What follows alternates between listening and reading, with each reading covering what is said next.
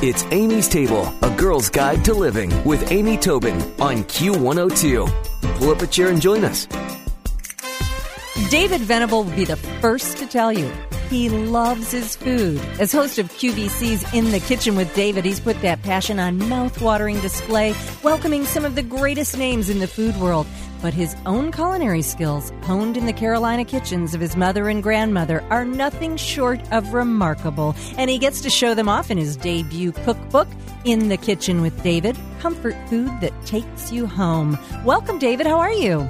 Hello. Good morning, Amy. It's a pleasure to be with you. Well, I am flipping through your book, and I've got to say, I could just dive into it. First of all, from the French toast, which just looks amazing, to the party foods, to the mac and cheese recipe that you're going to share with us.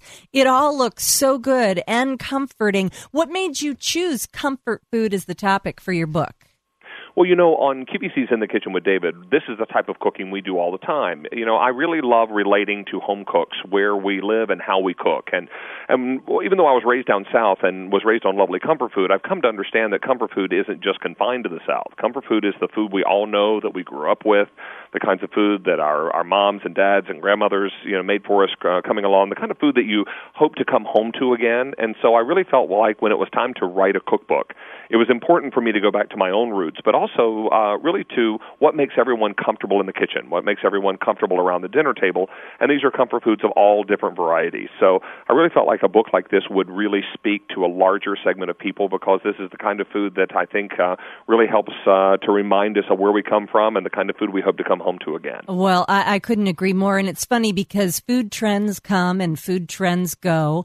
But if you look at things like the mac and cheese that we just talked about, there's certain foods that stand the test of time and they're all comfortable and ironically they're all relatively easy to prepare wouldn't you agree I would completely agree. And to your point, uh, I mean, what is more comforting and more universal than a beef pot roast for Sunday dinner? Exactly. You know, the, the macaroni and cheese you speak of. And I think these are the kinds of recipes that not only get passed down from generation to generation, but to your point, they are they are very easy to to achieve in the kitchen.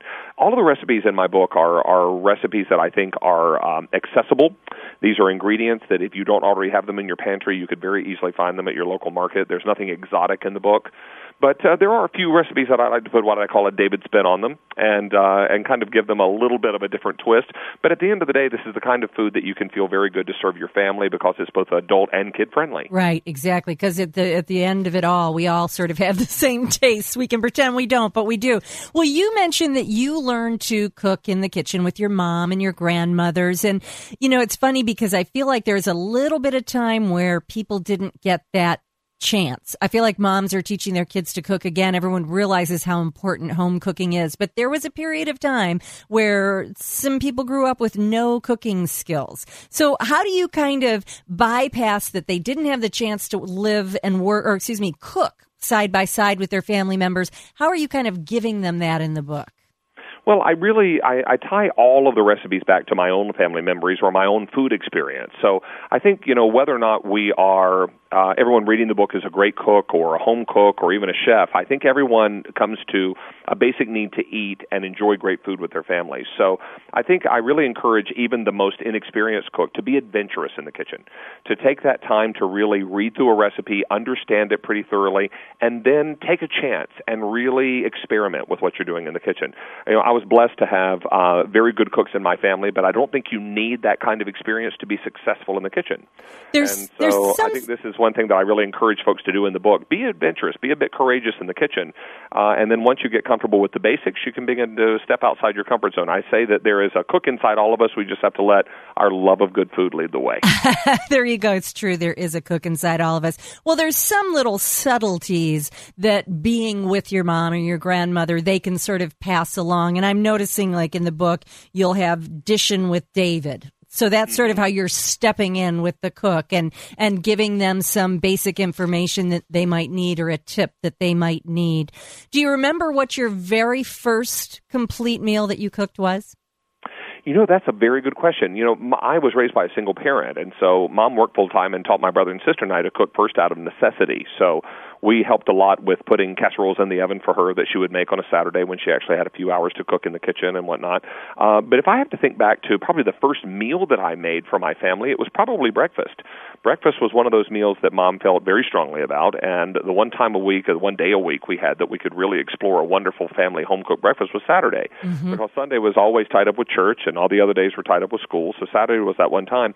I can remember uh, waking up extra early one year, um, one Saturday morning to uh, get into the kitchen. I wanted to make the entire breakfast for the whole family before anyone woke up. So I was being very careful to try not to be too loud with the pots and the pans. And I fried the bacon and did the eggs and the toast and and whatnot. And it was just such a nice surprise when they all woke up and smelled breakfast cooking. And my mom was a little bit panicked because she wasn't quite sure who was in the house cooking. uh, and then she came into the kitchen only to find me. I think at this point I was probably maybe I don't know ten or eleven, and uh, I had uh, actually prepared the entire breakfast, and she was thrilled, and my brother and sister loved it, and we just had a, a great meal together. So if I have to look back and think about the very first complete meal that I cooked, it was probably that one. Yeah, and if you're like me, it was that kind of response, that positive response, that drove you to want to cook more. That's when I knew I loved cooking. When my family, as a child, responded well to what I did for them, I, uh, that meant a lot to me. Well, so now you're all grown up. You go home, you've got a minute to cook. What do you choose?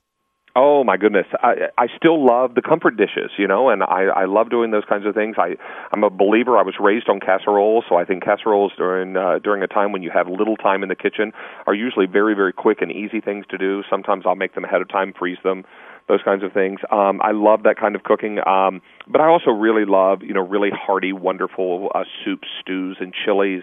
Uh, chicken and dumplings uh, a staple at my house. It was growing up and will continue to be uh, in my uh, in my adult life. So it really is. Uh, those are the kinds of things, the hearty kind of warm and comforting dishes that are are delightful. And then during the summer months, when those heavier dishes and the hotter dishes are not really uh, the fare that you're looking to prepare, I love really uh, spending all summer on the barbecue. Yeah. And, oh, definitely. Um, I use my grill extensively during the summer months. So in fact, I, I rarely turn the stove on from about June until August until September rather. Yeah, I, I'm with you right there. Well, it's funny. The foods that you describe that you love to cook are all in the book, of course. It's called In the Kitchen with David Comfort Foods That Take You Home. And David has generously shared his mac and cheese recipe with us. And I should say, his ultimate mac and cheese recipe with us. And I'm going to put that on amystable.com as well as a link to all of David's information. But thank you so much for sharing a peek into your book with us, David. Well, I'm thrilled to be with you today, and I hope that uh, that your readers will have a chance to experience the book. It's currently available anywhere books are sold,